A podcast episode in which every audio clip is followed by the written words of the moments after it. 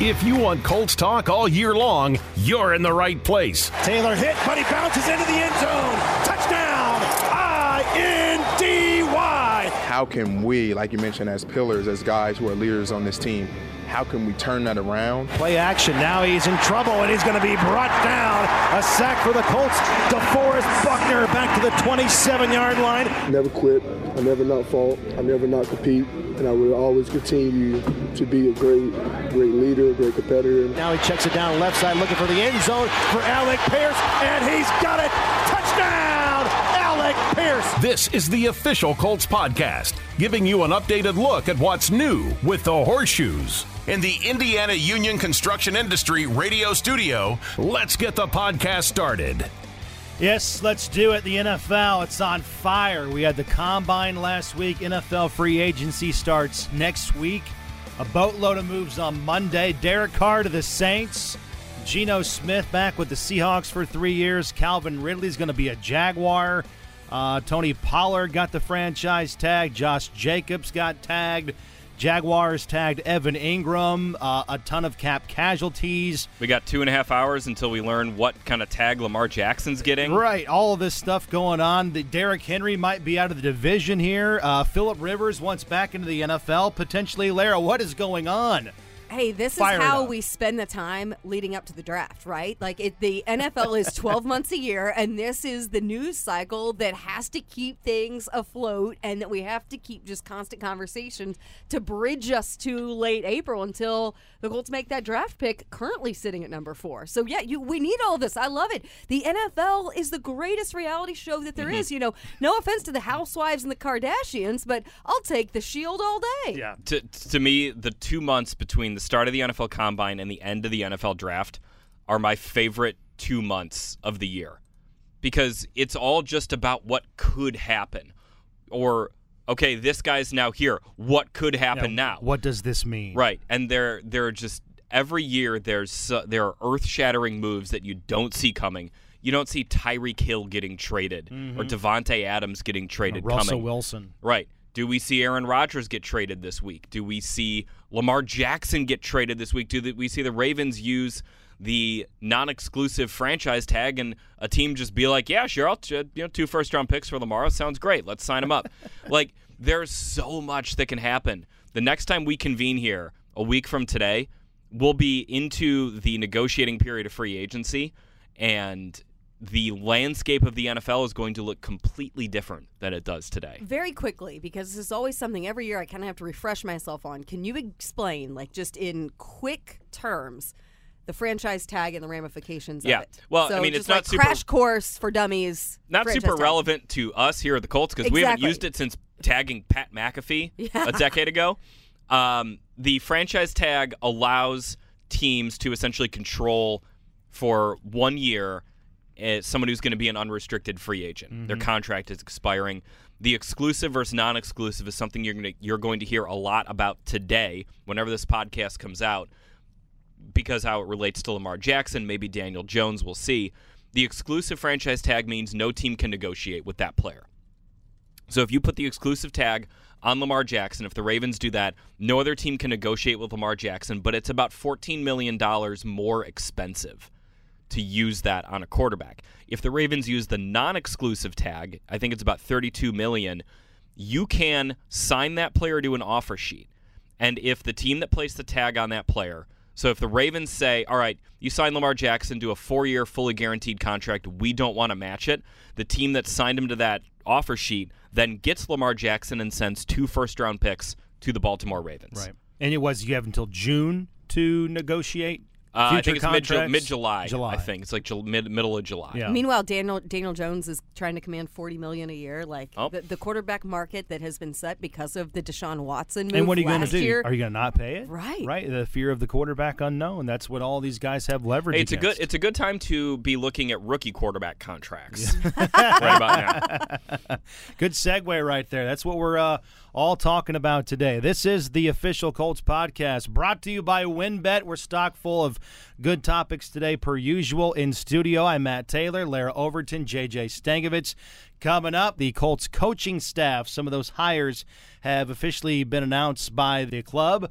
Our takeaways from the combine, of course, those quarterback press conferences, those quarterback workouts over the weekend, and the possible decisions that Chris Ballard and the Colts have to weigh in on in the next couple of weeks. We'll also hear from NFL draft insider Charles Davis on the show today. He sat down with us at the combine last week, had a really good conversation with Charles. So we'll hear that coming up in just a bit. But let's talk about those coaching moves. Uh, again, the Colts have announced the following additions to the coaching staff Jim Bob Cooter, offensive coordinator, TJ Ingles, assistant to the head coach. Tom Manning's tight end coach, Brian Mason, special teams coordinator. He's a Zionsville native. DeAndre Smith is going to coach the running backs. Tony Sparano Jr. is in as the offensive line coach. Cam Turner, he's going to guide the quarterbacks. And Chris Watt will be the assistant offensive line coach to Sparano Jr. And additionally, Brent Jackson has been elevated to defensive quality control coach. Richard Smith, he was on the staff last year under Gus Bradley. He's going to be the linebackers coach, but also take on the title of run game coordinator. Brian Bratton will be the offensive quality control with a focus on wide receivers. So we talked about Jim Bob Cooter in the past. Tom Manning. We've talked about Tony Sparano Jr. on prior shows. We have not talked about Cam Turner. He spent the last couple of years in, in uh, Arizona, adding the title of co passing game coordinator last year. He helped guide the early years of Kyler Murray as he adapted to the NFL. Before that, though, got a start in the NFL as a position coach, three years in Carolina, the first two as uh, assistant wide receivers coach, the last one as assistant quarterbacks coach for a Panthers team that had Cam Newton on, uh, on the team at the time. He is the nephew of Norv Turner, that's the coaching mentor of Shane Steichen, so that might be the connection there, JJ. So let's talk about Turner. How uh-huh. much of his work with mobile dynamic quarterbacks. How much did that influence Steichen to potentially make this hire? Yeah, it's a good question. You know, as you're evaluating quarterback coach, that you know, I think a lot of people would agree that's probably one of the most important positions to get right on this coaching staff to to because that guy's probably going to be developing a top picked quarterback. The experience that uh, Cam Turner has with two former number one overall picks in Cam Newton and Kyler Murray two guys who, you know, they're, they're different players. Cam Newton is a big dude, whereas Kyler Murray, more slight. Mm-hmm. Um, I always think it's funny at this time of year when you can read into it and you can say, well, Cam Cam Turner coached Cam Newton. So, well, that must mean the Colts are going to go get Anthony Richardson, who's like, you know, 6'3, 244 or whatever. He's yeah. Cam Newton size. Combine hero. Yeah. But then if you look at it the other way, it's like, well, Cam Turner was with Kyler Murray. Well, maybe that means they could go get Bryce Young, who weighed in like the exact same as Kyler Murray did at the NFL Combine. Right. All this stuff is just it, it's silly season for that. There's a lot more reading between the lines on these things than I think you need to do. Cam Turner's just a good coach, and and that's why the Colts went and hired him. All right, let's talk about special teams. Larra Brian Mason is in the fold. As we said, he's a Hoosier.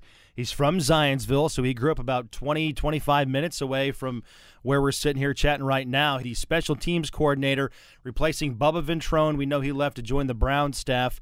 He's making that big jump, though, making the jump to the NFL for the first time. 15 year guy at the collegiate level, last five in charge of the special teams units at Cincinnati. Spent last year at Notre Dame, so one year with the Irish, and they had a terrific season on special teams. They blocked seven punts after they blocked only six in the previous 10 seasons. So he was dialing up a lot of creativity, uh, you know, in the third phase of the game, if you will. So what do you make of, of Mason in the fold with the Colts after the Colts lost Bubba Ventrone? You know, kind of going to that pool of the uh, a little bit inexperienced there, but a guy that obviously has a lot of upside and a lot of thirst for the job. Well, it brings in a great dynamic because he has such a strong foundation within that special teams unit of the guys that he will inherit within that group, and then also being able to retain Joe Hastings as the assistant special teams coordinator in there. So there will be continuity, but it will be interesting to see how he can develop that group and bring something else in that's a little bit different from what we've been used to seeing. It's ha- it's been a group we've talked over and over about the consistency of production in every level of special teams under Ventrone. Well, what is something that you could implement differently? We know a lot of things where you're seeing, you know, Rick Venturi will talk about, you know, the NCAA offenses and how we're seeing more of the college game implemented now in the NFL.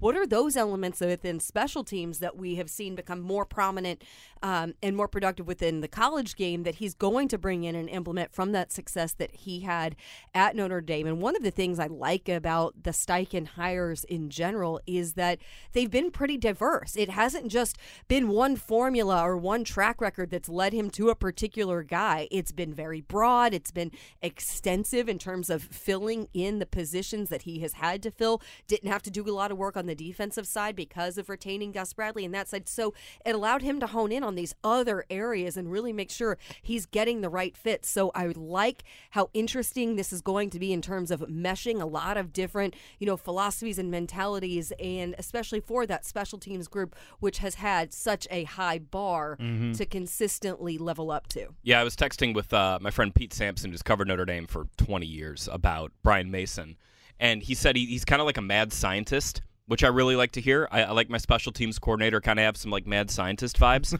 but He's nuts. yeah, well, I mean, you kind of you kind of like Bubba kind of Yeah. was a mad scientist in some ways, right. Um, It's a special niche, right? is, like yeah. special teams coordinators, like are kind of cut from a specific yeah, cloth, right. You know, And and the other thing that that Pete told me when I was texting with him was that he Brian Mason got Notre Dame starters to play hard for him on special teams, not just play on special teams, but to play hard. Isaiah Foskey's looking like probably a day two pick at defensive end. He was one of the most critical members of the punt block unit that Brian Mason had. When Brian Mason halfway Colts through the season, punt blocks. yeah, and you're going to love this then. Halfway through the season, Brian Mason changed the name of how he referred to the punt return unit to the punt block unit. Love it. And then they went out and blocked punts in five consecutive games. I mean, it's a we it- ain't gonna return them. We're gonna stop them from happening. but but his his philosophy is if you can affect the punt to if you block it, that's great. But if you can affect the punter to where It's he field doesn't position, yeah. right, Yeah. You, I mean, you can essentially get that field position back if the guy shanks it because he's under pressure or he he doesn't hit a clean punt. That ten yards of difference is Huge. just as good as a return. I love that philosophy. Yep, no doubt about it. Good stuff right there. Again, check out Colts.com or the Colts mobile app. That has the full list, uh, the full rundown of the coaching additions and the titles and the new responsibilities within the coaching staff. So we ran over it uh, briefly, but again, Colts.com has all the information there for you as that was released today, Tuesday, as we sit here and tape this right now on the official Colts podcast. Let's talk about the combine. Last week was a busy week for us. Let's try to put a bow on it before we talk about free agency coming up next week. Let's talk about quarterbacks. Larra, what did we learn about the top quarterbacks in the draft in terms of when they spoke to the media, when they were at their respective press conferences, at the podium, and, and how much stock do the Colts put on that part of the combine? We know because of hearing from Chris Ballard in his media availability, and I'm not talking about the podium availability, but when he went off to the side and had a scrum with the local reporters, he was asked specifically about how. What, what are the things you're assessing or trying to really glean from the combine? And, you know, it's not so much the throwing sessions and this and that, because obviously some guys don't throw. And he was talking about, you know, it's routes on air, right? Like, uh, we get more from diving in, digging Yeah. in on the tape. There's been things. plenty of quarterbacks that have aced that part of it that did not have success. So in the he NFL. said he really pays attention to how they engage with the media and how they conduct themselves because you do get a great sense of not only just a guy's personality, but his maturity, his poise, how unflappable he is, which are all critical aspects when you are looking at quarterback prospects. So I, I don't really think that anyone drastically impacted one way or another. I thought all of the guys, because of the majority of the quarterbacks who there was so much of a spotlight on, come from major programs. They're used to having all of that media attention. They're used to doing all those type of things.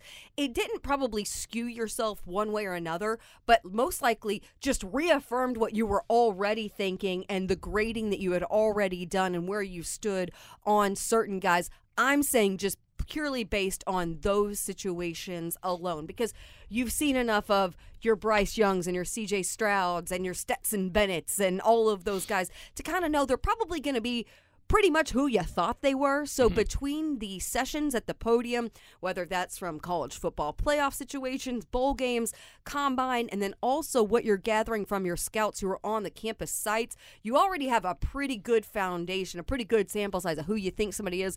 That might just kind of affirm one way or another Right. exactly what you were expecting because these guys are doing such kind of a car wash of of media where they're going to podiums and they're going to NFL Network then they're sitting with Sirius XM or different things that they're doing over the course so how are they conducting themselves start to finish and then Right. also I thought it was interesting because you're corralling these guys around with one another how do they engage with the other prospects? Do they keep to themselves? Are they joking around? Are they jovial? Are they a little more introverted? Those are kind of interesting things that you can kind of learn one way or another.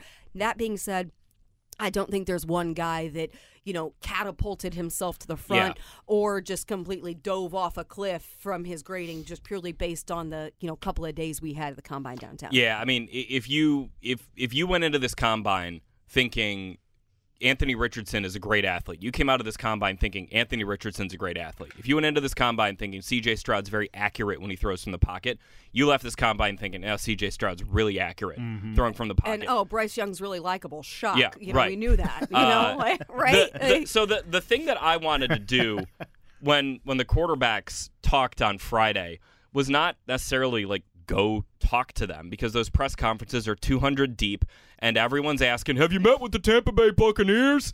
Like I, I don't care about that, but I did go and talk to a couple of these guys' teammates. Um, Cameron Latu's tight end from Alabama. He he he said Bryce Young just lived in the building. He he was the first guy in, last guy out. That type of mentality, I think sometimes you take it for granted with these top college quarterbacks, but you need that. That that's something that Shane Steichen has talked about with Jalen Hurts. That he has that mentality, that it factor, that he's obsessed with the game. Talking to Jaxon Smith-Njigba about his relationship with C.J. Stroud and just how demanding C.J. could be in certain aspects of, hey, when I put the ball here, I need you here. You know that relationship of them being very close and very tight. I think just kind of hearing about the quarterback wide receiver Right. relationship was interesting. Justin Shorter, a wide receiver from Florida, chatted with him for a little bit just about how Anthony Richardson made him a better receiver because he he was a guy who could you know he's got straight line speed, can go down the field, and Richardson was willing to let it rip to him. And then uh, Will Levis didn't have any of his Kentucky teammates at the combine, but a tight end he played with at Penn State, Brenton Strange. Uh, just talked about Will Levis's freakish athleticism and, and talked about how even when he was a backup at Penn State, he could tell he had some good leadership qualities to him. So, you know, just hearing those things, these are the things that as you're doing this whole vetting process, like Larra mentioned, like everything from start to finish of the day, but you're also talking to teammates, trainers, uh, you know, support staff, anyone who came in contact with these guys over the course of their college career. You want to talk to them because this is a big decision for the course of the franchise. And you need to go into it with as much information as possible so you're constantly being evaluated. These guys, Right. every second they were in Indianapolis last week, they were being evaluated by the Colts and by 31 other teams in the at NFL. all times. No, I agree with you guys. I thought Will Levis had a bit of arrogance is not the right word, Oh, that's the word I was going to. but he had he had a touch of brashness. Yeah. maybe if, if I have that's a cannon. I want to show it better off. said. When he, he was asked, Yeah. "Why are you throwing?" But I don't I don't knock him for that because he's trying to exude confidence, and you want that. You'd rather have that than someone who is timid or unsure of themselves in front of the media. But I thought, yeah, I thought. He also said it kind of playfully. Like I think that the other thing is, is when you just read the words, you don't feel the context of Mm-hmm. how it was said. So I feel like that it's difficult because you see everyone taking tweets and and quoting. You know, these are my role models. I thought it was a little self-deprecating think- too. It's like, yeah, I've, I got this arm. Let's go. Yeah, you yeah, know? exactly. I, I, I think that there's a few things that you saw tweeted out that were a little bit taken out of context that you really need to watch the video Yeah. uh, in order for it to be Sure. properly understood. Yeah, I mean that's life in general. That's why Yeah. Twitter is such a it's a- Terrible it's, it's app. a it's a dangerous, It's dangerous, Meanwhile, slope. follow us on Twitter.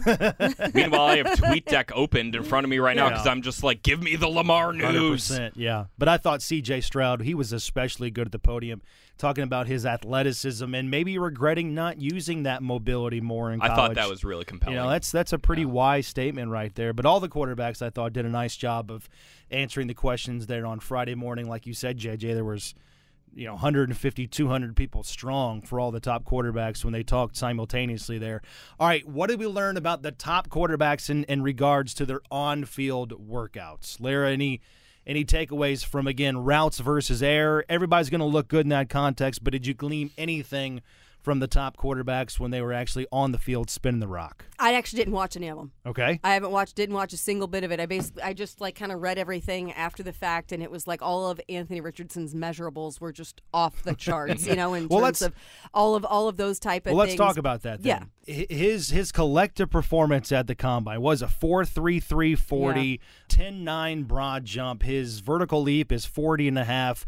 All of these are records by a quarterback at the combine. By relative athletic score, he actually surpassed Cam Newton as the most athletic quarterback in the history of the NFL combine. So tell me about that performance. Does that change how teams view him, even though he didn't play a football game? Not really. Mm-hmm. To me, that's isolated almost in a vacuum because you can do all of those things. Like you can win the track meet of the NFL combine, right? Which is pure, you know, performances and measurables and jumps and you know, and then of course the, the throwing sessions and all that, but the bench press, whatever, you know, all of those factors that you've got to evaluate. And this is for any position. What's going to be more valuable is how does a guy break down tape? How does a guy how receptive is he to coaching? Where is his acumen as a quarterback? Those are all things that are going to more drastically impact is this a guy that we're going to spend X draft capital on or aggressively move up to get or we think that all these guys are comparable or whatever. That to me is the more important part of Sure. being able to balance that out. You have to take that sample size of all his measurables and yeah, absolutely give him the trophy for winning, you know, the combine measurables. yeah. But that does not translate mm-hmm. to how successful he is going to be as an NFL quarterback because there are so many factors in terms of being successful at that position. And that's why it's so difficult to get it right. Yeah. No, I mean, JJ, you watch him, he can throw the ball down the field with ease. Maybe he mm-hmm. doesn't have the arm talent of a Will Levis, and he doesn't have the accuracy of, of Stroud, but he's so gifted, and it makes you wonder how much he did help his draft stock over the weekend. But the question I have is does that overshadow anything from last year? Because last year, Florida was 6 and 6. I understand he can't play defense and he's only one guy, but he threw 17 touchdowns, nine picks. His completion percentage was 54% for the season. Right. Does does anything he did last weekend overshadow the tape, which is what obviously Chris Ballard's going to prioritize? Yeah, I, I think all the in- excitement about Anthony Richardson last week probably came from people who hadn't scouted him before, who hadn't really dug into him. They just knew him as the super athletic quarterback, but hadn't really seen him do anything because Florida was six and six. You know, you probably weren't tuning in to watch the Gators a whole lot this year. Um, the this Colts scouting staff has probably already seen Anthony Richardson, so it's like they for them yeah it sets your athletic benchmarks and my god is he off the charts on those but you already probably have an idea of the kind of quarterback that he is mm-hmm. coming into this. Having said all that i mean I, I heard someone put it this way that the athletic traits that anthony richardson has that's the floor of what you might get out of him. That you get this super athletic quarterback who you can scheme an offense around as you develop the rest of it um, if the Colts do go that route with Anthony Richardson, I mean, and I'm not saying they will, they could go any of four, five, six, seven, eight routes with the the number four overall pick. Um, if you do go that route, though, that those athletic numbers do matter. They do because you can turn that guy into a really effective quarterback. Sure. Justin Fields last year was awesome, and Justin Fields, I mean, he didn't have anyone to throw to outside of Darnell Mooney. Uh, it felt like at times, but you can you can develop a quarterback with those traits. It is a lot easier to develop a quarterback who has those traits than who doesn't have those traits. But Larra's 100% right. To figure out what the ceiling of that quarterback is going to be, you have to figure out what's between the ears. And can you improve that accuracy? Can you you get him to process NFL defenses Right. and make the proper decisions as he goes through his progressions? Yeah. Those are things that every quarterback going into the draft has to work on. But yeah, I mean, you, you see those numbers and you're blown away. But I got to think most teams, probably all teams who are evaluating an Anthony Richardson, kind of expected those to be the numbers. Hey, everybody on Radio Row was talking about it. This guy's going to blow it up, but what Right. does it mean? How does it translate? How does it factor into the the big picture puzzle there? So again, I know the throwing drills at the combine they're not going to offer much in terms of the evaluation, but I think it does offer the Colts and specifically Shane Steichen some value. He said at the combine he wanted to study the quarterback's quote functional movement and keying in on their fundamentals, keying in on their footwork. And again, because Steichen's getting a little bit of a late start on these quarterbacks because he was busy, he was coaching all the way up until the Super Bowl. Any piece of the puzzle for him is going to be a big deal. I mean, just a quick reminder for everyone listening, which I've said to Chicago based media outlets like 15 times in the last week. Shane Steichen just started evaluating the quarterbacks in this year's class. Right. Like, he's been putting the coaching staff together that we announced today. He's That's been his focus, is putting together that coaching staff. Last week probably was the first time he really dove into evaluating the quarterbacks in this year's class. And that that is something you have to keep in mind is you're okay are the colts going to trade up if the colts trade up they have probably have someone in mind if they're going to trade up to number one and I, you know like chris ballard said i just don't know if we're there yet maybe they get there but right now tuesday at 1.53 p.m I, I don't know All right, I want to go back. This popped up for me the other day. I want to talk about quarterback draft history. I saw something the other day. Since 2011, there have been 25 quarterbacks that have been taken with a top 10 pick. Right? So that's the last decade plus. 25 quarterbacks taken in the top 10. And in that span, it's kind of a coin flip. For every Patrick Mahomes or you know, you hit it right with Joe Burrow or Josh Allen or Herbert, Andrew Luck. For every one of those guys, there's Sam Darnold or Baker Mayfield, Josh Rosen or Mitch Trubisky or Zach Wilson, who's the latest example in all of this. Larry, I'm going to start with you. What, what tells you that the quarterbacks in this class, based on what you've read, how you've heard them speak, again, combine workouts, whatever you want to go on, but what tells you that the quarterbacks in this draft will be successful in the NFL and they won't be in that draft bust category? honestly nothing other than the team that they go to will most greatly impact whether they are a bust or whether they are a success. Because in looking at that list that you rattle off you look at an organization you talk about Patrick Mahomes. Okay like Kansas City. What has the stability been like with the ownership the head coach what success did he have prior to drafting Patrick Mahomes, right? Like there are a ton of other factors. Joe Burrow got into a, an ideal situation in Cincinnati with Zac Taylor. Mm-hmm. Josh Allen with Buffalo. That is a, a monster that had been building for a long time. He walked into an ideal situation for Josh Allen. Same thing, you know, Justin Herbert. It was an organization that was, you know, beginning to, I don't want to say necessarily like rebuild, but find a next era post Philip Rivers. And they had designed themselves to move that direction. With they Shane already, Steichen. They already had, Yeah. and they already had a, a good defense that they had been building around. So you look at the stability within organizations, and you know that's that's not to knock on you know the Jets or the Browns or the Cardinals or the Bears, but it also kind of does. So it just in saying it's it's so much more ab- uh, about the fit and putting that player in a position to be successful because of the coach you're pairing him with, the system he's playing within, and also what you have on the other sides of the ball that will determine all of those things. Look at Daniel Jones. The first three years of Daniel Jones' career, it was like, this guy's a bust. Right. Then Brian Daboll comes in this year and proves how much coaching and scheme matters. matters. Josh Allen, too. Jo- same thing with Josh Allen. Right. Yeah, Brian Daboll right there. Mm-hmm. That Larra hit it on the head completely. That situation matters so much. There are some quarterbacks who can overcome bad situations. Those are once every 10 years those guys come through the league. You y- counting on someone to come in and overcome a bad situation with substandard coaching, with subpar teammates around him is so difficult. I mean, look at Trevor Lawrence. Trevor Lawrence in 2021 was a bad quarterback. It wasn't because Trevor Lawrence was a bad quarterback, it's because Urban Meyer was his head coach. I mean, Du- du- And then- and And what come did he have around him? and then you come in this year and you get Doug Pederson as his head coach and you with Press spend a ton Taylor to and put Jim to Bob give him Cooter and to work with. Christian Kirk has a career year, Travis Etienne is there. You've got a good, solid offensive now line. you You got give Evan him Calvin Ingram. Ridley and all of now this you give too. him Calvin Ridley. I mean, situation matters so much for these guys. And here's the thing inevitably, this is just the truth. Inevitably, the odds are one of these guys is going to be really good. He's going to have a really good career. One of them probably won't pan out. Like you said, Larry, is going to go to the wrong team or not develop, not be able to take coaching, won't translate to the NFL for whatever reason. And then the other two will probably just be okay.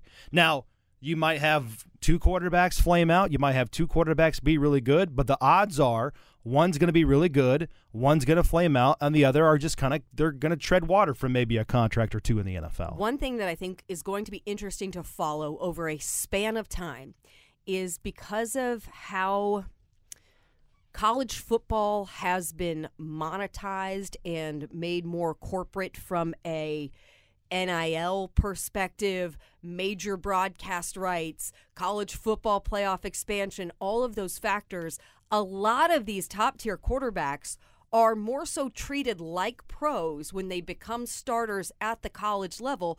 I am curious if these guys will be better prepared to transition into the NFL because for most of them, it's going to be a much larger sum of money, but it's not the first time that they're coming Yeah, into being able of- to Mhm. command Yeah. their worth. Mhm. They're already doing it. Guys who are playing at top tier college programs already have those situations. Will that lead to less of a drop off across the board for players going from the NFL or from college football to the NFL? I, it's going to tap. This is a study that needs to probably go ten years deep from the beginning of NIL Right, and all of this. right. But I, I mean, am curious that I, I how that will be a factor in particular with this class of guys because they've already had so much media scrutiny. Sure, it's different than what you're going to get at the NFL level, but Mm-hmm. high degree of it when you're talking about the major top tier college programs, Can- Power can- Five programs. Can I just kind of go out on a limb here? This is why I'm not really worried about who the Colts take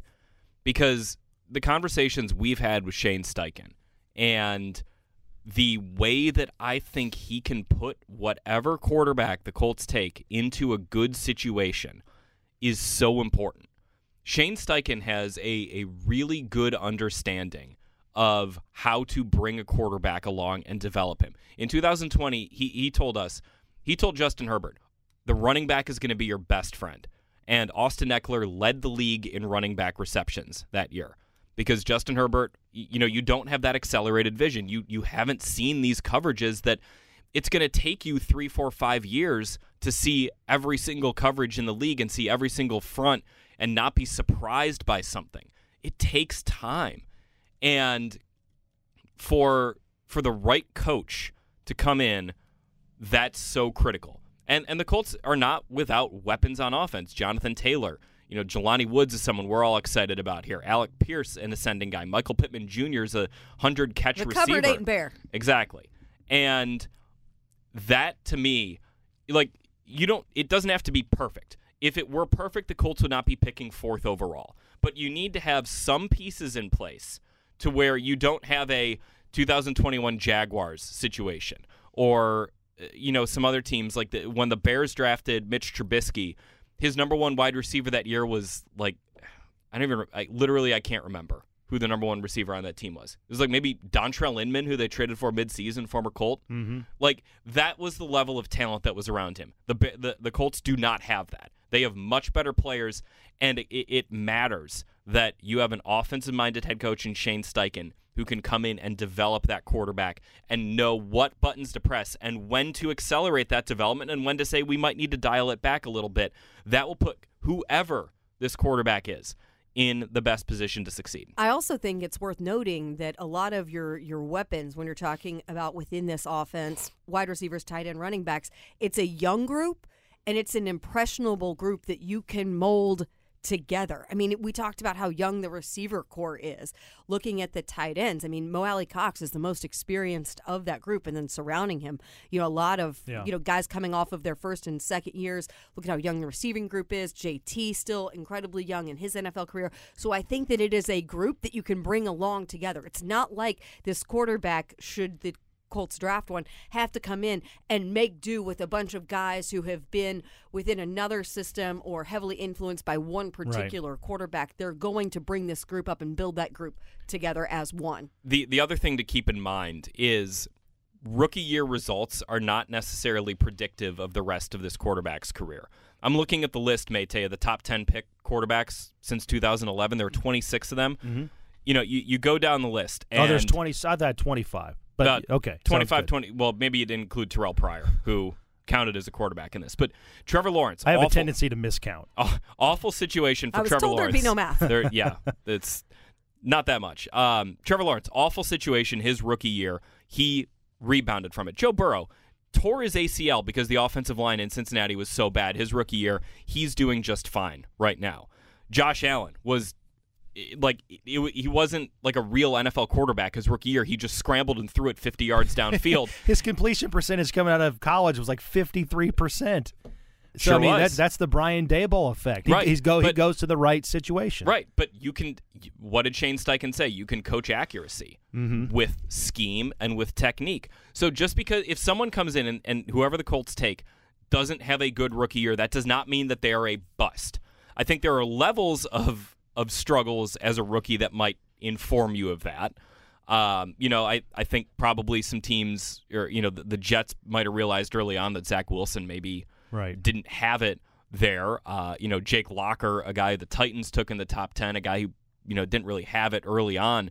But for the most part, you can, just because you have a poor rookie season and your production maybe isn't there, does not mean that you won't grow as a quarterback. And, And- I think that's something that Chris Ballard has talked about, right, Mayte? That Sure. in this age of instant gratification and we want everything to be great right from the jump, don't give up on a guy after a year. Wait and develop him. And, you know, maybe you have a rookie season like Justin Herbert or like Cam Newton or uh, Andrew Luck.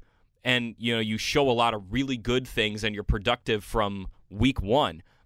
But you don't have to be to be the long term solution at quarterback. And, and the unfortunate part of this, to your guys' point, I completely agree with you that a lot of how we view these guys that are in the bucket of draft busts has to do with where they were drafted, Yeah. Mm-hmm. right? I mean, do we think Sam Darnold is a bad quarterback that can't play in the NFL? No, but he was drafted by the Jets, and they've had some instability, to put it lightly. I mean, Would uh, JaMarcus had- Russell's career been different had he not gone to the Raiders? Sure. Had, had Baker Mayfield been drafted by the Chargers over Justin Herbert, hypothetically, I know they're not in the same draft mm-hmm. class, but you get the idea. Like, what if what if Josh Rosen is drafted by the Chiefs and he's paired up with Andy Reid? Like, do we think of Josh Rosen completely differently? That's my point. right? Get them in the right situation, and that sets them up for rookie contract trajectory. By the way, I will. Speaking of Sam Darnold, I will give you a million dollars right now if you could tell me who the leading rusher and leading receiver on the 2018 New York Jets were when Sam Darnold was a rookie. Rusher and receiver. Yeah, like a million Like it's dollars. one guy we- or No, wait, it- oh, two, okay. two guys, two separate guys. We played him that year, but that was five years ago, so I have no idea. Isaiah Can't Crowell. Okay. Isaiah Crowell was the leading rusher. He averaged eh, 40, 143 attempts, 685 yards, not bad. Uh, Robbie Anderson, leading wide receiver, 50 catches for 752 Wow. yards. Yeah, yeah. What is Robbie Anderson now being known as, though? He's changed it because he changed his Oh, spelling yeah. of Robbie Anderson, and now I think he's, He's getting cut by. Wow. Oh, yeah, he now has a different. oh, Yeah. Well, here's the last one. Here's the last one I'll leave you chosen, with. chosen, chosen? Ander- chosen. All Just chosen Anderson. All right, last one, and then we'll we'll switch to a different topic. But to put a bow on the conversation, since 1998, 72 quarterbacks have been picked up in the first round. 11 of the 72 delivered their team a Super Bowl championship. Mm. 41 of them failed to win at least one playoff game. So it's a big deal. Obviously, it goes so it's without sink saying. or swim. It's like it's like there's not a lot of mediocrity lot of in there. not right? a lot of gray area. Yeah. right. So that's why you know the Colts potentially here have this monumental decision to make if indeed they choose to go quarterback in the draft. All right. Speaking of all of this, we were all at the combine. There was more fallout from the combine from the Bears, sitting at number one currently. Their general manager Ryan Poles he spoke with Peter King of NBC Sports at the combine, and Peter King reported that Poles has talked with according to him, polls that is, has talked with three teams about trading the top pick in the draft, has a good idea of what he can get in return. King reported he said he had enough conversations about a deal to know when swapping first round picks this year that he can get a 2024 first round pick and a 2025 first round pick in a major package for a trade. Poles wants to be sure he gets a quote blue player. That's his term for a premier first rounder. And there may be only six or eight of those when the Bears end up setting their board. Now, last week at the combine, Chris Ballard said the Colts wouldn't trade up for a quarterback unless unless he was quote just convinced that this no freaking doubt is the guy. That's a very that's a very Chris Ballard type of quote. I love it. Larra, are there any quarterbacks in this draft class that fit the Chris Ballard quote of quote no freaking doubt the guy? As we sit on March 7th, not to me, I don't think so. There's still much to be gleaned from pro days, private workouts, Yep. complex visits. They'll bring guys into their building. There's a lot to be learned before that last weekend in April. So there could be a guy who separates himself and solidifies himself as that guy in the next month, month and a half. But Right. as it sits right now, That's- no, Right. I don't think That's so. the first part of it. The second part of it, uh, JJ, hypothetically, if that guy does exist, how do you feel about the Colts giving up two first rounders in back to back years to go up three spots? That is a whopper of a deal. If you get it right, it doesn't matter. If you get that pick right, Oh. who cares? I, w- I would agree with you on that. that but and, and and look, the Colts have to get this pick right anyway. They could stay at 4 and get it right or they they could stay at 4 and get it wrong and it'll have just the same ramifications. Obviously, losing two first round picks adds to the pain, but what matters is getting the quarterback pick right.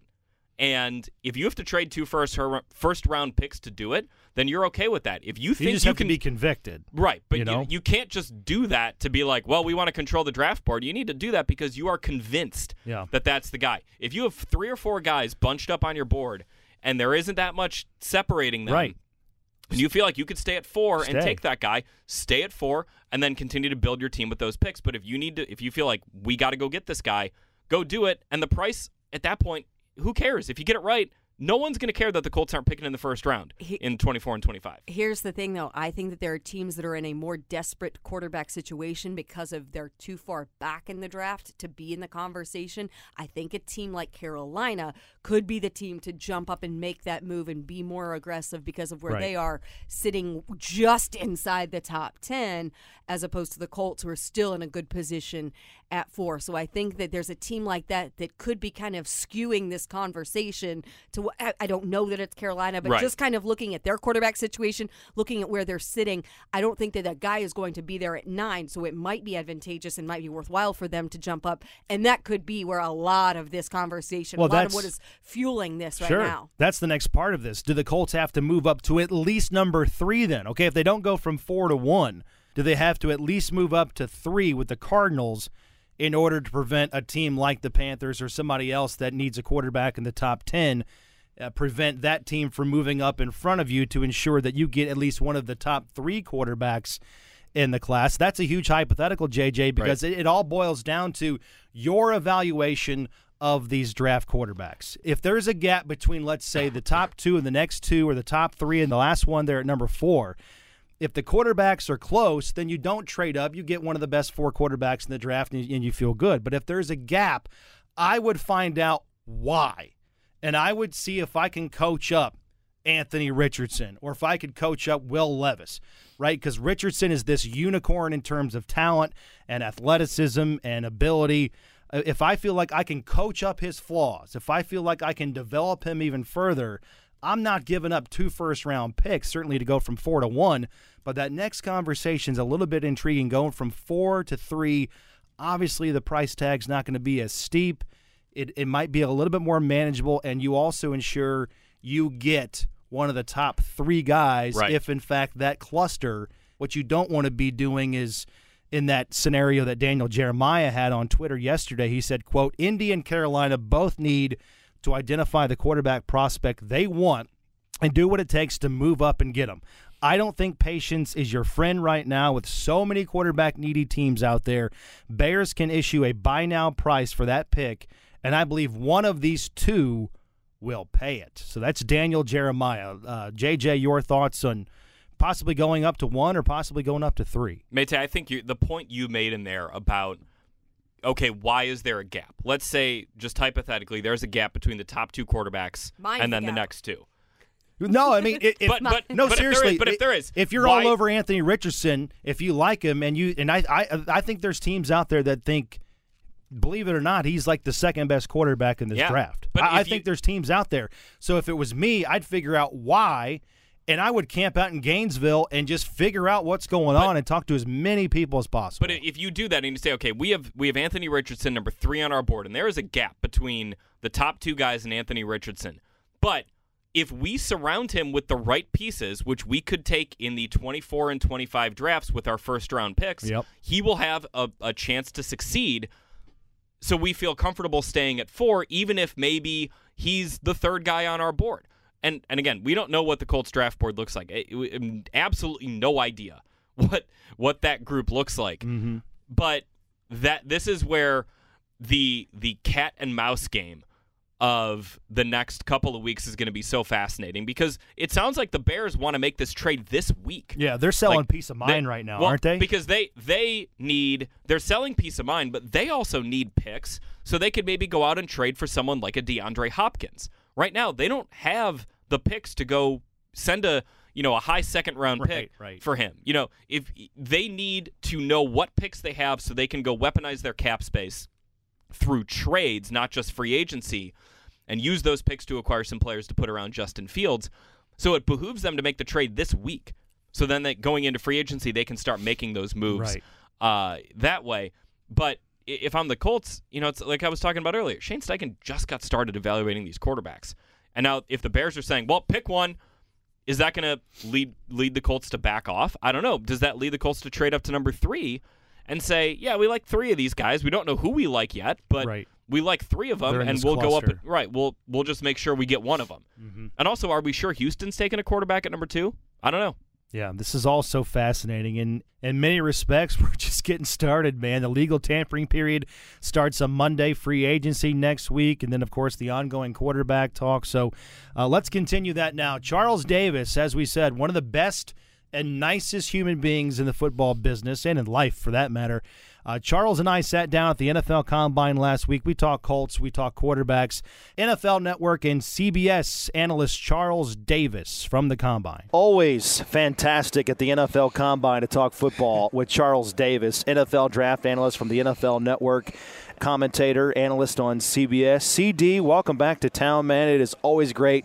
Your personality. It's it's infectious, man. You've got the greatest smile of all time. Thank you. I Uh, hope Matt, you're doing s- well. Matt, you're so nice. Thank you. I remember last time I got to sit down with you, we were talking. What was the candy store? Rocket Fit. That's what I'm saying. Right? Your Is memory is impeccable right. Was that's it, wasn't the rock? Is it Rocket Uh, Fizz? Rocket Fizz. I Rocket was- Fizz. We were I talking about swear the to candy God I was store down, off down, with down, that. down by the the, the big monument, the circle. Yes. So Yeah. uh, you know, I, and and I think I know Rocket Fizz is still going. Right? yeah. Thanks to you. I'm gonna keep it. I'm gonna keep it alive. You know, we're sitting here talking about Prime 47, St. Elmo's. Like, no, I'm going to get Airheads at Rocket, Rocket Fizz. Fizz.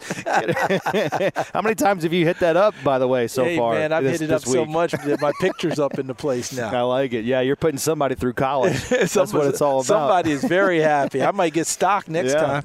Well, let's let's talk about the Colts. I know you're you're pressed for time, so we'll we'll maximize it here, Charles. Um, on day two of the of the combine, Shane Steichen, the fit in Indianapolis. What what do you make of that? I like it a lot, you know, and, and look, all the controversy I went through with Jeff Saturday and him getting the job and all that, I firmly believe that Mr. Irsay intended for that to be more than than what it was. Sure. But the way things went, it put everything into, you know, put everything into jeopardy. Yeah. You can't have a 30 point lead blown. You can't only win one game. You can't do that.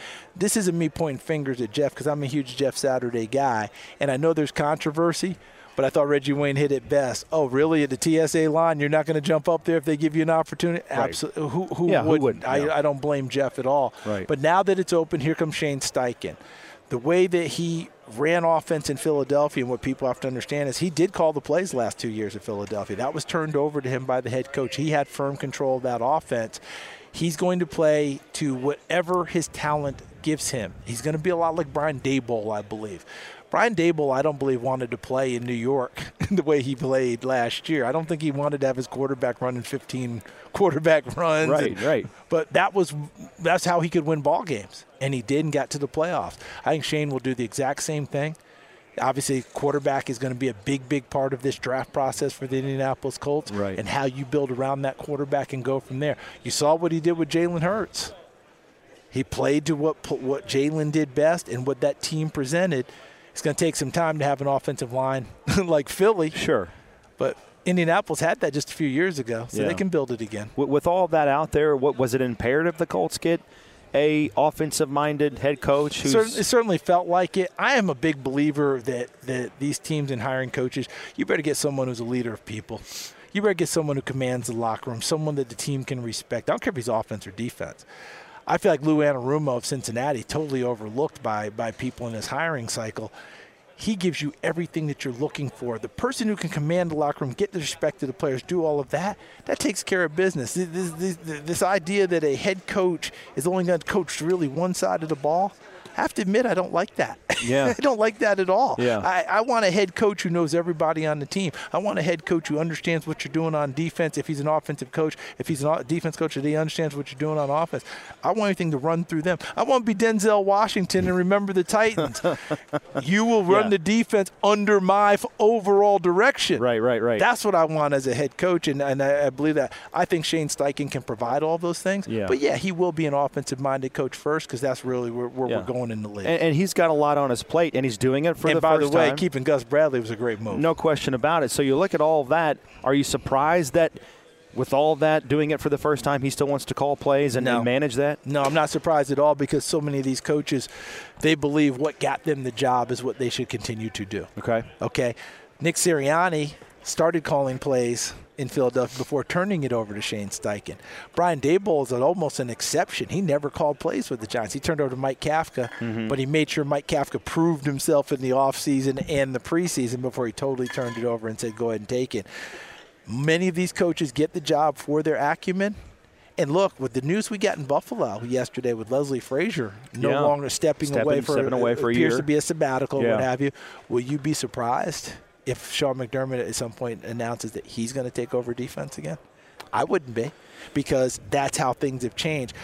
Todd Bowles in Tampa last year was a DC, elevated the head coach. He told me last summer he's going to keep calling plays because I don't have time to get a person in who's going to run the system, et cetera. It's better Mm-hmm. that I do it. I have someone I trust. Whether he'll do it next year, I don't know. But where he got the job in the time frame, he thought it was best to keep Yeah. calling them. So none of that surprises me. Their acumen, their skill level got them the job.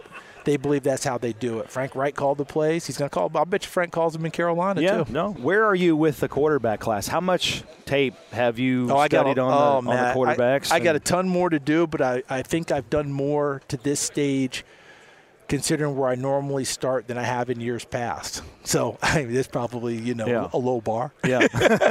but at the same time, in the past, you know, because I call games during the year, and I hope no one is listening and saying, "Boy, that kid makes a lot of excuses." This is not an excuse. It's just my schedule ends after the Super Bowl because I call the Super Bowl for international broadcast. So mm-hmm. I'm fully immersed in calling in calling games, everything.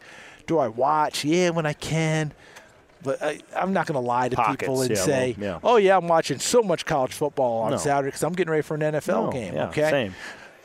now I pick up the pace and now I go. But I have seen more already Mm-hmm. than I normally do. And I will tell you, for me, I know the size is a thing, but Bryce Young is my number one quarterback out of Alabama. I'm going to have a hard time getting off of that. Yeah. Unless tomorrow on Friday, uh, excuse me, on Thursday, he measures and weighs 170 pounds. Yeah. I don't think that's going to happen. Yeah. If he weighs anywhere close to 200, You're good with that. he's going to throw his hands up like he just won the heavyweight championship. Right. A few years ago, Matt, we were all here. Remember, we were waiting for the measurement for um, Kyler Murray. Mm-hmm. Would he be five ten? yeah. And he was. Yeah. Remember Joe Burrow's hand? Yeah. Kenny Pickett's hand. Plenty big enough.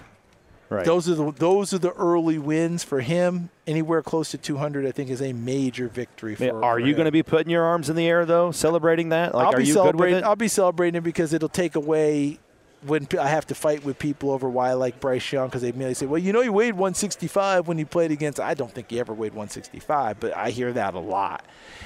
this kid is a playmaker extraordinaire. I think he plays from the pocket better than he gets credit for. He's not a runner as much as he is a mover when necessary. Can he pick up first downs with his legs? Absolutely. Yeah. But he's not. re- They're not calling a ton of quarterback run game for him. You know, that's not really what he does. But go back and watch some of the anticipatory throws he makes, eh, where the ball is placed, the accuracy. And by the way, my alma mater, Tennessee, finally beat Alabama. 15 seasons, right? If he doesn't play against Tennessee this year, they get run. Really? It was 28-10 at one point. Yeah. And he brought to Alabama back and had him in position to win the ball game. Yeah. Go to the LSU game this year. So so look at his losses this season. When I say his, Alabama's lost this season. My Alabama friends are just all upset. Didn't get to the playoff. How did we not get to the college football playoff? My volunteers kicked a field goal at the buzzer from 40 yards to beat them. Yeah. And somehow kid knuckleballed it. And it through. wasn't pretty. It was not pretty. Yeah, yeah, yeah. Can you imagine how, how he felt? You imagine how that young man felt drawing his leg back to kick that one? It doesn't matter. It went in. Who Listen, cares? listen, it's not aesthetics, right? No. By the way, as soon as that thing went through, It doesn't became matter. an instant hero No on campus, no right? doubt. They lose at LSU in overtime on a two-point conversion play, last play of the game. The two losses they had this year were on the last plays of the game. Yeah. If he doesn't play in either one of those games, they get jumped on in both Yeah. of them. Lose by two touchdowns. That's who this kid is, I, and I think he's got a toughness to him. I really like him. I'll just put it to you that way. C.J. Stroud, I think, is terrific. Yeah. Will Levis, I got to do more work on. Okay. I know there's a Tennessee bias. People are going to accuse me of it. But I do think if Hendon Hooker does not have Sure. the ACL, Sure. I think we'd be having a bigger fight about whether Hooker or Levis Okay. is QB3 All in right. this class. And Anthony Richardson's the most physically gifted quarterback in this class, bar none. Is not even close. If you see him in person on the hoof, you're going to call me Matt Taylor. You're going to go, "Good Lord, is that a good-looking kid in Right. terms of physical ability, stature, the whole thing." Get off the bus. Pull up the Utah tape. He might be the number one pick in the draft. All right, lastly, I know you got to run after this. You know, the Colts, Shane Steichen spoke earlier today. He talked about the number one trade, the number one thing that they're going to prioritize in their quarterback and their search in this draft potentially is relentlessness, right? Wanting to be the best quarterback, having a drive, having a passion, elevating everybody else around them. Yep. In this class, what you know about these guys, who who has those traits sort of in spades? Same same kid I talked about before, Mm-hmm. Bryce Young. That's who he is. Relentless, sees the big picture, makes all his decisions based on how am I getting better today. Yeah. Now, that's not to say that the others don't do that. He's the one I probably know a little bit better. Sure. I've had a little more experience with him for some stuff off season, et cetera. I'm not saying Hooker doesn't do. I'm not saying Levis doesn't do that. Let me tell you something. Will Levis is a good-looking kid now. He mm-hmm. knows where the weight room is. All right. he spent his time. Richardson is bigger, stronger than Will Levis. And when you, I'm just telling you, Matt, when you see him, you're gonna go. You'll call me, trust me. Yeah. Okay. I'm not saying those guys don't have it. I just know that Bryce Young has it. Yeah, for sure. All right. Well, if you see some extra charges on your tab at Rocket Fizz, that's probably me. Listen, Yeah, that's a, put it on, on the me. Davis tab It- now. it's on me, baby. It's on me. As long, hey, as long as you, as long as you don't go and try and you know figure out the urban legend of, now can I have some pop rocks and drink a soda with it, or Yeah, will no, I? I'm not gonna make a mess in there. or will I explode when I remember that one? yeah, yeah. No, I'm just going... Don't drink the soda. You're gonna explode. I'm just trying to get some weekend candy for a six-year-old. That's all. You know. Come Remember- on. You remember rock candy? Oh yeah, of course course. I used to take rock candy and put it in my hot tea, and oh, that was my sweetener. Oh God. Oh my. You are a sweet tooth, brother. Can, can, can, can you tell that me and diabetes are, are fencing right now? You guys, yeah, you're you're staving that off, but you look great, man. I, am I'm taking I'm taking on diabetes. Épée, foil, saber. I'm taking them on with, with, with all all costs. Eli Lilly's in town. They'll just give you a Can- shot. You're good can- on your way out. Can they hook a brother up? Can can they bring it down? And I don't mean to joke because you know my mom, my grandfather, the whole thing is something I've had to be Yeah. careful of my entire life. Sure. And and so many other people, so it's not a joke for me. But I do have to be conscious of it because when I see Rocket Fizz, I'm like, I'll take two of those, eight of those, Oh, 12 yeah. of those, six of those, nine of those, and just ship them to my house. I love it, man. Self discipline, but every now and again, Rocket Fizz is the fuel you need now. Yeah, self discipline and my name never really go in I the like same it. sentence. I like it. Charles, you're the best, man. Thanks, Thank you so much Great for the to time. see you as you too. always. You too. take care, okay? Charles Davis, again, one of the greatest dudes in the NFL. Talking football right there. That was from the combine last week. it's always so bizarro. You you talk to all these guys about their favorite haunts and stops in Indianapolis at the combine. It's it's Prime mm-hmm. 47, it's St. Elmo, it's Harry and Izzy's, or you might have like a hole in a wall bar. For Charles, it's Rocket Fizz with the candy. On the circle. it's how, how much candy could you eat in a setting before you started to feel awful about yourself, physically and, and mentally, consciously, Larra Overton? You don't strike me as a big candy gal I, I, well, because I can't keep it in the house. Like, because you will so- eat it. Yeah, Yeah. Dan, Dan Tucker and I have one day a week that we buy candy, and that is on Sunday. and At the grocery store or what? we usually go to CVS because there are two pretty close to our house uh, in the B Rip.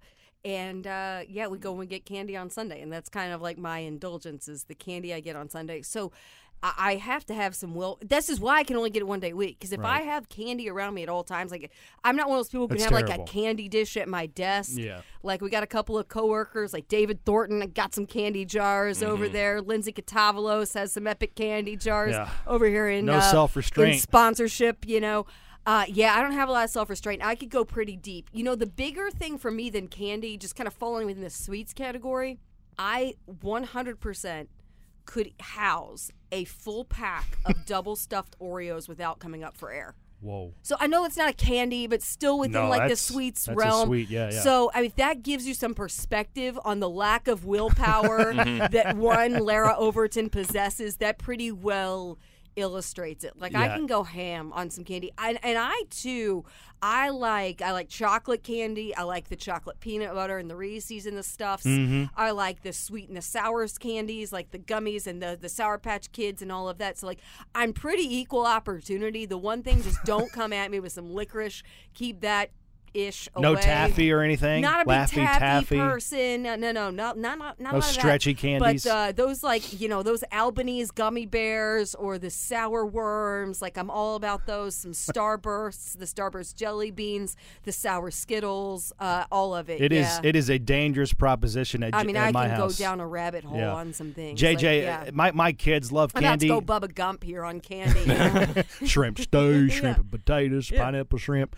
Uh, do you have the same problem where there's candy in your house at all times because of the the holidays and certainly Halloween candy that's left Yeah. over? We have Valentine's candy. candy still yes, we, lingering we have candy uh, on on full display, 365. It seems like. Uh, cookies, cookies for us. Every time we go to the grocery store, you know, we'll take the boys, and they each demand to get a box of cookies or like a package of cookies because there are two of them, and it, everything has to be equal.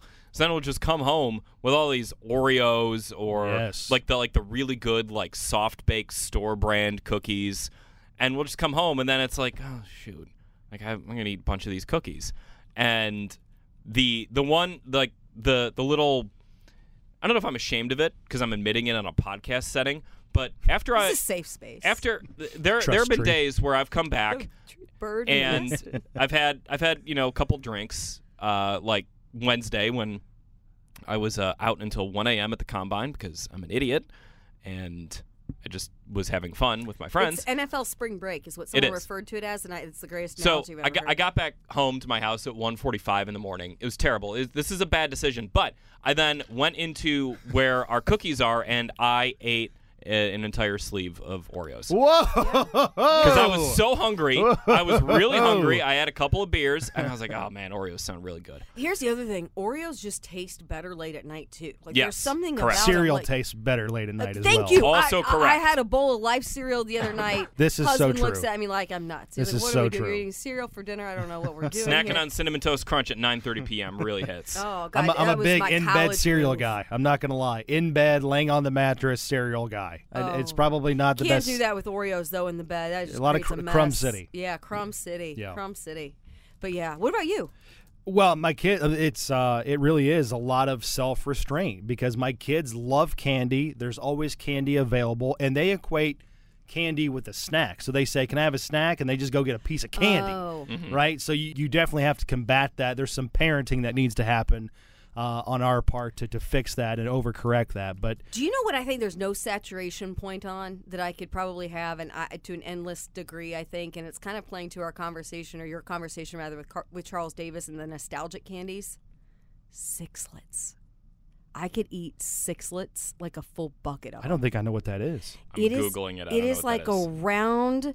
It's like a round chocolatey candy with a Oh, shell yeah, on the uh-huh. outside. They used to come in a little sleeve, a little plastic sleeve, and you would just like open them up and rah, like straight Just to the like back pour of the 'em throat. in, they Pour would 'em all, straight like, in. yeah, gravity would go do, Do down. you know what I'm talking about? Yeah. You need to see a sixlet. Yeah. Pull up your old old Our- Googler. Sixlet, okay. The sixlets. So it.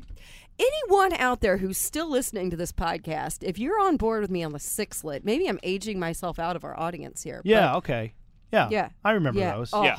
Th- No I- I saturation haven't- point. I haven't seen because they're smaller 30 than an years. M and m and like they're not as rich as an M and m So you could just engulf those things. Among Like, these six related questions on Google for sixlets, are sixlets real chocolate? Also, do six do sixlets have sugar? I'm pretty sure they do. All right, that's a good random thought. The official random thought, random thought of the week is this: March is here. Larra Overton, March, best sports month of the year. Yes or no? no, Really? I mean, I like March. I like March a lot. I I really like January though, when you've got NFL playoffs and you've got like major college basketball Conference you schedule. got conference schedule and Okay. all of that. All right. uh, Okay. and then yeah, that's that'd probably be it. I mean, I do love college basketball, but like. It, it's kind of that's it. I mean, you've got the NBA, but it's kind of so close to the end of the season that there aren't a lot of relevant games at that point of the year. I mean, college basketball dominates, and I love it because I'm a Hoosier girl at heart. Love it, but I, I'm going to take. I, I like January. I like that whole like December to January Okay. type of stretch where you've got college football playoffs, college basketball conference play, and NFL late season into playoff Like season. it. That's like my span of time. March, JJ, you in on March? Nah, give me October. October? is where Okay. the NFL season you're starting to get the narratives down. Mm-hmm. You got playoff baseball. Um, I, I College don't- football. Yeah, college football. You know, get those, a like- Reds fan, so he hasn't seen a lot of relevant October October- baseball I'm a White, in a I'm a White long Sox time. fan. I haven't October seen a lot really of hadn't relevant been in good. October baseball too. October had been not good to me, right? Uh, but yeah, oh, those those college football Saturdays nor in has October. September, nor has July, nor has August. Here you go. There, you get there's, the idea. there's nothing like the the Saturday college game day at some beautiful campus where the leaves are turning. Yep, yep. And you know you got Pat McAfee You hollering know I about hate fall, something. so I know I- you do yeah. hate fall. Yeah. yeah. Yeah, so You hate- Loves you hate fall, you- Sixlets, hates fall. and the Christmas. Larra Overton story. And Christmas. Larra is not on board with Christmas. FYI. What what are you up next next week? Tell us what you do like, and then we'll have No, a podcast based on all of sixlets. Be a those. short all of that. all right, JJ, what are you writing about this week before we sign off here? Uh, recapping some of the quarterbacks, what we Yep. heard from them this week. Uh, f- finishing it out with a story on Aidan O'Connell, Purdue's quarterback, Ooh. who is really interesting, really compelling guy. Uh, love his perspective, his outlook on you know it's probably going to be a backup and uh, what he needs to go forward with that. So. Yep. Uh, looking forward to writing that one on Friday on Colts.com. Awesome. We look forward to it. Load it up. Uh, we got more combine content sprinkling out uh, as we go along. Last week, uh, we chatted with Dane Brugler from The Athletic, Mike Tannenbaum, Dan Graziano from ESPN, among the many others, Jim Nagy from the Senior Bowl. We just heard from Charles Davis.